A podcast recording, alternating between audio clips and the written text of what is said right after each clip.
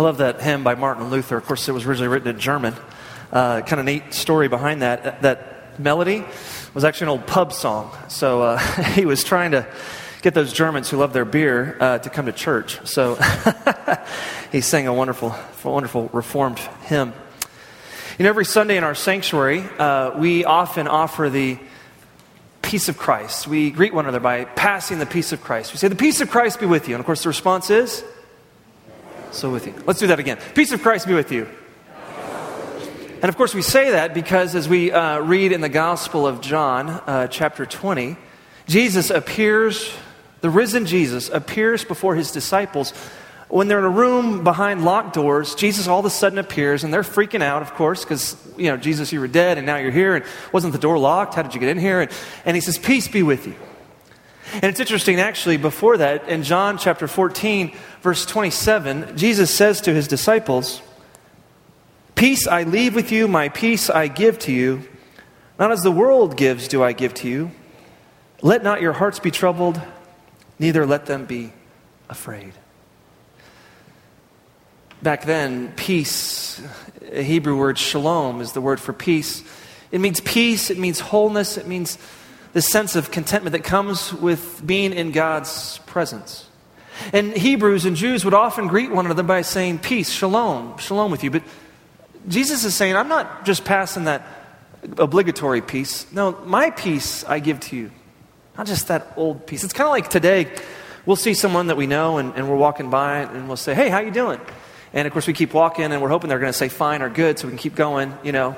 But, uh, you know, we kind of have these obligatory uh, greetings that we do and we're not always really paying attention to, to, to how they're doing. And, and, so that's how shalom had been. They would say shalom, shalom. And and it was just kind of obligatory. It doesn't really begin to mean anything. But Jesus makes the point that my peace I give to you, not as the world gives, not that temporary peace, but I give you an eternal peace that lasts forever. And of course, peace is one of the fruits of the Spirit, right? But we don't always experience Christ's peace, do we? We don't always feel that peace. We don't always exhibit his peace, do we? What is it that tends to disrupt your peace? On July 3rd, my family and I, we uh, decided to go to Denver, Colorado. We've been invited to stay with some friends uh, in Denver to celebrate the 4th of July with them. And so we made plans the night before on the 2nd. We said, hey, we're going to leave at 9 a.m. so we can get there in time and have some fellowship and grab dinner. And we had all these plans, right? Well, we didn't leave at 9. We left around 10, 15, 10, 30, almost 11 because you know, packing is a stressful uh, operation in my home. Uh, you know, we're always scrambling. We get this bag, we got it all in. Oh, wait, don't forget this, don't forget that. And we end up packing more than we need. And of course, then we realize, oh, wait, there's food in the refrigerator, and it might go bad, so we better clear that out so it doesn't stink up the whole place, and da da da. And just, it just takes forever finally to get in the road. And of course, we, you know, we got to, had a great time in, in uh, Denver, Colorado uh, with our friends. And then we decided we were going to drive up to uh, South Dakota, uh, to Keystone, South Dakota specifically, to go to Mount Rushmore. And so we got in the car and we drove. It's about six hours from, uh, from uh, Denver to get to uh, Keystone, South Dakota. But as I'm driving, this torrential rainpour comes down and I'm on this highway and I don't know it. I'm not familiar with it. And it's in the middle of nowhere. It's in Wyoming is like nowhere. I mean, like I grew up in West Texas. Midland feels like nowhere, but like this is nowhere. I mean, it was nowhere. And we had spent, the, we'd driven through Cheyenne, which is the capital, and there's like 50,000 people in Cheyenne. I'm like, that's your capital? 50,000 people? I mean, there's nothing in Wyoming. So we were driving through Wyoming. It's raining, and I'm, I'm, i can tell I'm hydros, you know, playing every now and then. I'm like, oh man, I'm going to be in a wreck with no one to hit. I'm just going to be out here, fall off the side of the road. This is horrible. And I'm getting nervous and anxious. And, you know, bad weather, unfamiliar road, that can disrupt my peace. What disrupts your peace? Of course, then we got to South Dakota and we checked in our hotel, and, and the hotel owner was very nice and, and warm and welcoming to us. And then she uh, recommended a restaurant that we might go to. And so I said, oh, okay, great. And it was a restaurant that was uh, kind of like an old saloon. It had live music, and we had dinner, and it was great dinner, and the music was great, and even got a CD. And then the bill came, and I was like, whoa, hey, I didn't, you know, that disrupted my peace, right? And, uh, and of course, you know, we had a great time. And we actually have a picture I want to share with you. It was a great time Mount Rushmore. You get to go, it's just amazing. And doesn't that look like a picture of a peaceful family? That my wife is laughing because we got in the car, right? And it wasn't so peaceful. Because in the car, with all these hours to drive back to Denver and Amarillo, you know, there's arguments over what song we're going to listen to, what CD, and the kids are arguing about what movie they're going to watch, and they're arguing about, well, who's got the Nexus and the, the tablet and all this, and where are we going to eat next, and arguments and, and discord and, and complaining. That, that can disrupt my peace. What is it that disrupts your peace today? I don't know where you are, where you're coming from, but perhaps you're in the midst of some conflict with someone at work. Maybe you're in some conflict with someone at home. Maybe you're concerned about finances. I haven't gotten that credit card bill back yet, man. I know it's going to be high. Maybe you're concerned about someone's health, a loved one who's got a diagnosis that they're not exactly sure how it's going to be handled. What is it that disrupts your peace? It's true, the Prince of Peace has come to this world to give us peace, but the fact is, we live in a fallen and broken world. If you live long enough, your peace is going to be disrupted. So, what are we to do in the midst of those stressful times, in the midst of those anxious times? What are we to do? How are we to respond? To find out how we might have peace amidst the storm, how we might experience God's joy amidst the storms of life. Open your Bibles to Philippians chapter 3, beginning at verse 17. It may be found on page 1249 of your Pew Bible. Philippians chapter 3, beginning at verse 17. However, before I read God's word, let's call upon His Holy Spirit to open our hearts, minds, the reading and the preaching of His holy word. Please join me as we pray. Gracious and loving God, we give you thanks for the great gift of your Son, our Savior, Jesus Christ. We give you thanks, O Lord, for your Holy Spirit that inspired Paul to put pen to paper as he sought to encourage the church in Philippi. We pray, Lord, that as we read your words today, that they might encourage us to walk in a way that we reflect your peace each and every day. Oh God, I pray that by your Spirit you would open our eyes to see what you want us to see, open our ears to hear what you want us to hear, and open our hearts and minds to be transformed at the reading and the preaching of your holy word. May the words of my mouth and the meditation of all of our hearts be acceptable in your holy sight.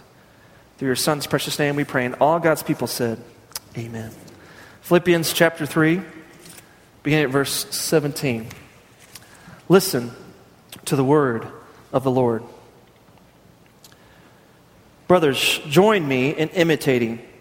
Brothers, join in imitating me. And keep your eyes on those who walk according to the example you have in us. For many of whom I have often told you and now tell you, even with tears, walk as enemies of the cross of Christ. Their end is destruction, their God is their belly, and they glory in their shame, with minds set on earthly things. But our citizenship is in heaven. And from it we await a Savior, the Lord Jesus Christ, who will transform our lowly body to be like his glorious body by the power that enables him even to be subject to all things to himself. Therefore, my brothers, whom I love and long for, my joy and crown, stand firm thus in the Lord, my beloved.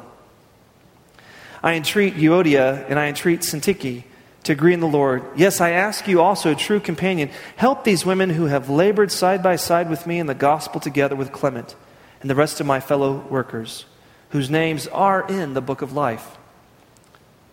Rejoice in the Lord always. Again, I will say, rejoice.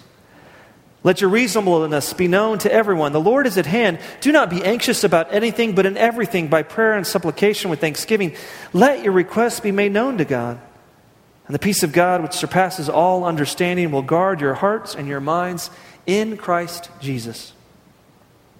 Finally, brothers, whatever is true, whatever is honorable, whatever is just, whatever is pure, whatever is lovely, whatever is commendable, if there's any excellence, if there's anything worthy of praise, Think about these things. What you've learned and received and heard and seen me, practice these things, and the God of peace will be with you.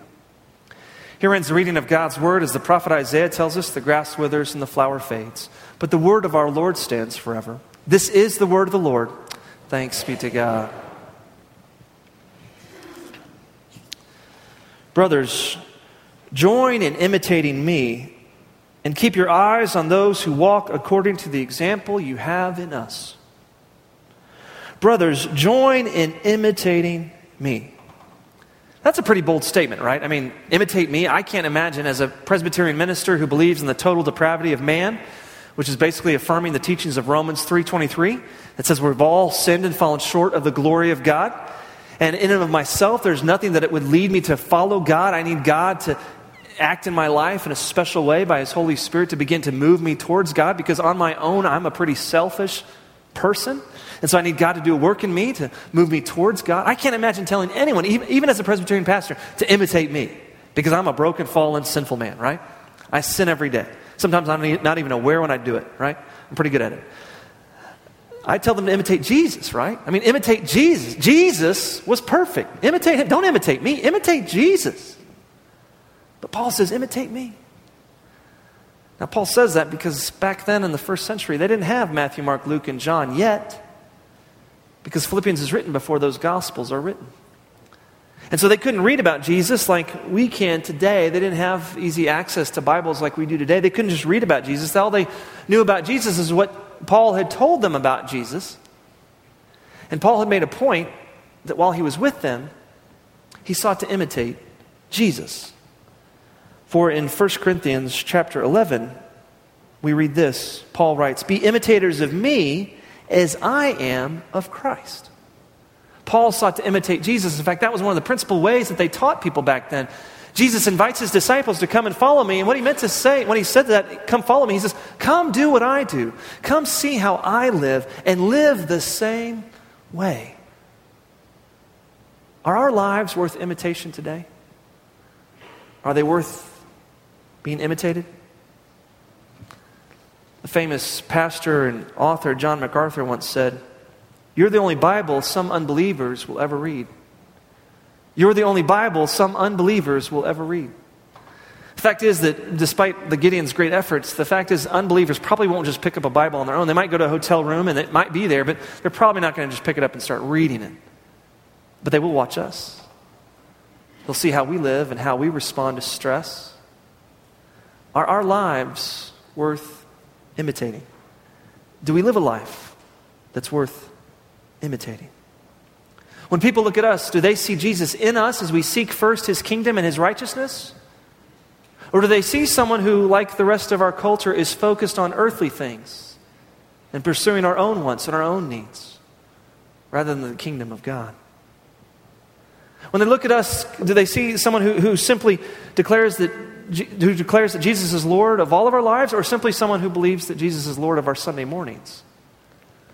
When people look at us, what do they see? Because Paul says, imitate me. Do we live a life that's worth imitation?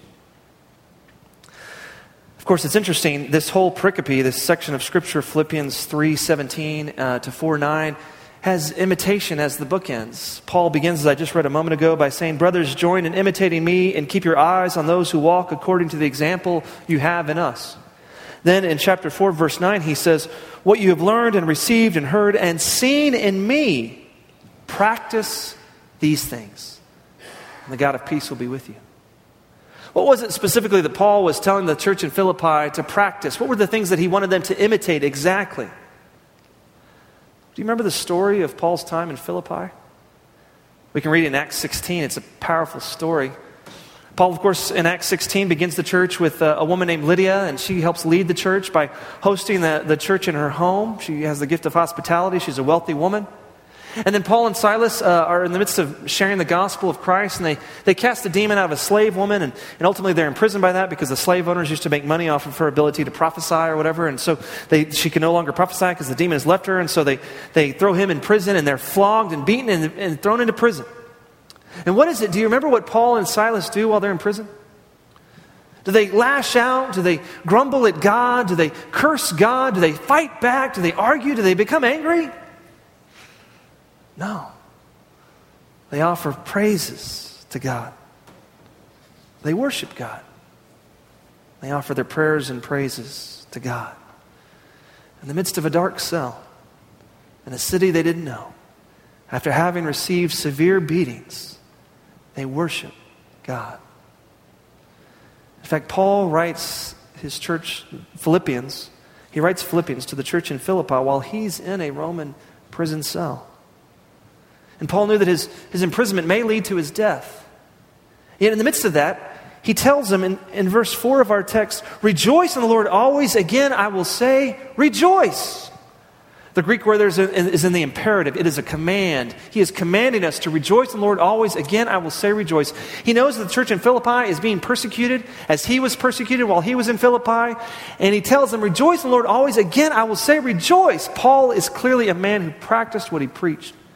Because you read through the book of Acts and you read through his letters, you'll see that Paul experienced great persecution in the midst of his ministry. He was flogged and he was whipped and he was uh, imprisoned and he was stoned and left for dead. And yet, Paul continues to rejoice and worship God and offer prayers of thanksgiving to God. But that was Paul, right? I mean, he's like the super Christian. I mean, you can't expect us to do the same thing today, right? I mean, I mean would that work for us today? Actually, it does. One of my good friends in this church, Cody Kirby, has a powerful testimony of how it's possible to rejoice in the midst of suffering. I want to share that with you now. and I met um, in college, actually, in algebra class. I remember telling God, I give up. I'm not going to look for any more girls. If you want me to be married, then I guess you'll bring one to me. But I'm I'm not going to look anymore. And uh, probably a month went by, and uh, she approached me um, outside of class one day, and she gave me her number, and uh, she asked me if I wanted to, you know, if I wanted to call her, I could, and you know, go out on a date or something, I guess. And she seemed very, very pure and genuine from the time that I did talk with her and visit with her, and she was good at math. it was just real smooth. We didn't have any any problems at all. Um, nothing was trying to be somebody else. We were just really uh, clicking. You know, we had a lot of chemistry. We ended up getting engaged probably five months after that, and uh, waited a year, and then we got married on my birthday, so I wouldn't forget the anniversary. So. Rebecca and I were probably married for around eight years, and she was she decided she wanted to move to uh, Amarillo because they offered the program for occupational therapist assistant. Uh, she finished the program and got a job, and then she had a brain aneurysm. I get a call from a coworker. He said, "Dude, Rebecca's on her way to the hospital." By ambulance. She she just hit the floor. You know, you need to hurry up and get up there to the emergency room. I didn't have any peace going on in my life at that time. That all I could think about was how much the ambulance was going to cost me. The doctor told me she had a massive brain aneurysm, and we're we're having to do emergency surgery to get the blood off of her brain. He said it's going to be a miracle if she survives this operation. I get a text from another one of my best friends, and he says, Cody, you remember all the, the things that Rebecca has gone through in her life? He said, dude, God is with you. You know, and he said, the doctors are not the mighty physician, God is. You need to go get on your knees and pray. And so I dropped what I was doing.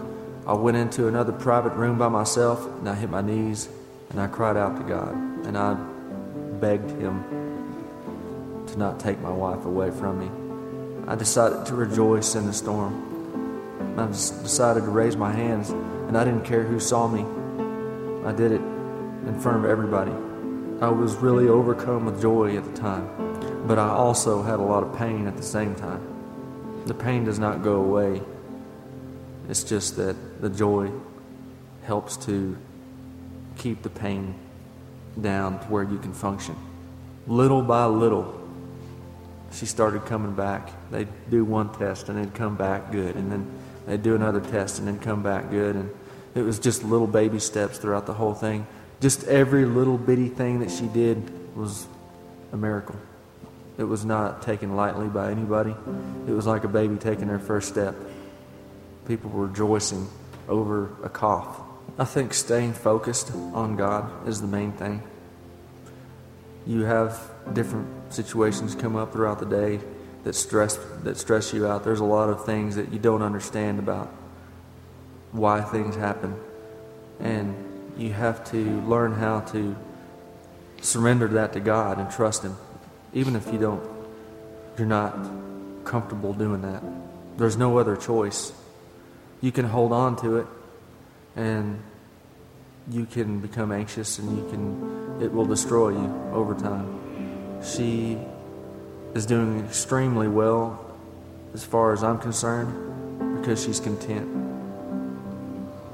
Because she smiles and it changes the whole room when you walk in there and, and that woman can smile at you and she's been through what she's been through. God has told me before. Cody, do you see how you take care of your wife and how she can't give much back to you? He said, Now I want you to put yourself in her shoes and know that I'm taking care of you the same way you're taking care of her, if not more so. Wow. Rejoice in the Lord always. Again, again, I will say rejoice. Let your reasonableness be known to everyone. The Lord is at hand. Do not be anxious about anything, but in everything by prayer and supplication with thanksgiving, let your requests be made known to God, and the peace of God, which surpasses all understanding, will guard your hearts and your minds in Christ Jesus. Cody's wife, Rebecca, now lives in a nursing home in Lubbock. Uh, Elder Stan Morris and I, I got to visit uh, her about a, a, year ago. And she recognized us. Uh, you can see the twinkle in her eyes. She, she smiled. But she can't talk the way she used to be able to talk. She can gesture and she can communicate, but she can't talk the way she used to be able to talk. She can't walk the way she used to be able to walk. But as Cody shared, she has peace. And in the midst of a horrible storm, in the midst of a trying time, Cody cried out to God and he, he decided to rejoice, to take these words to heart. And he rejoiced and offered prayers of supplication with thanksgiving. I shared when we began this sermon series that Philippians is really kind of a thank you note of, of sorts. Uh, Paul writes the church in Philippi to thank them for their generosity. They have provided a great gift to him while he's in prison, and so he's writing a thank you note to them of sorts. This beautiful thank you note, he also seeks to encourage them, knowing that they're now facing persecution as well. And if you recall, the first Sunday that we preached on Philippians, I had everyone write out a thank you note to God, and we had you turn them in. And I was blessed to read every one of them that was turned in. They were, they were beautiful thank you notes. I just want to read a few to us today. Dear God, I'm so thankful for the sweet fact that no matter how hard I ran from you, no matter how many times I turned away from you, you never, underlined, ever underlined, gave up on me. You continued to pursue me, love me, forgive me, and pour your grace on me. Thank you, God. I love you. This is written by a child.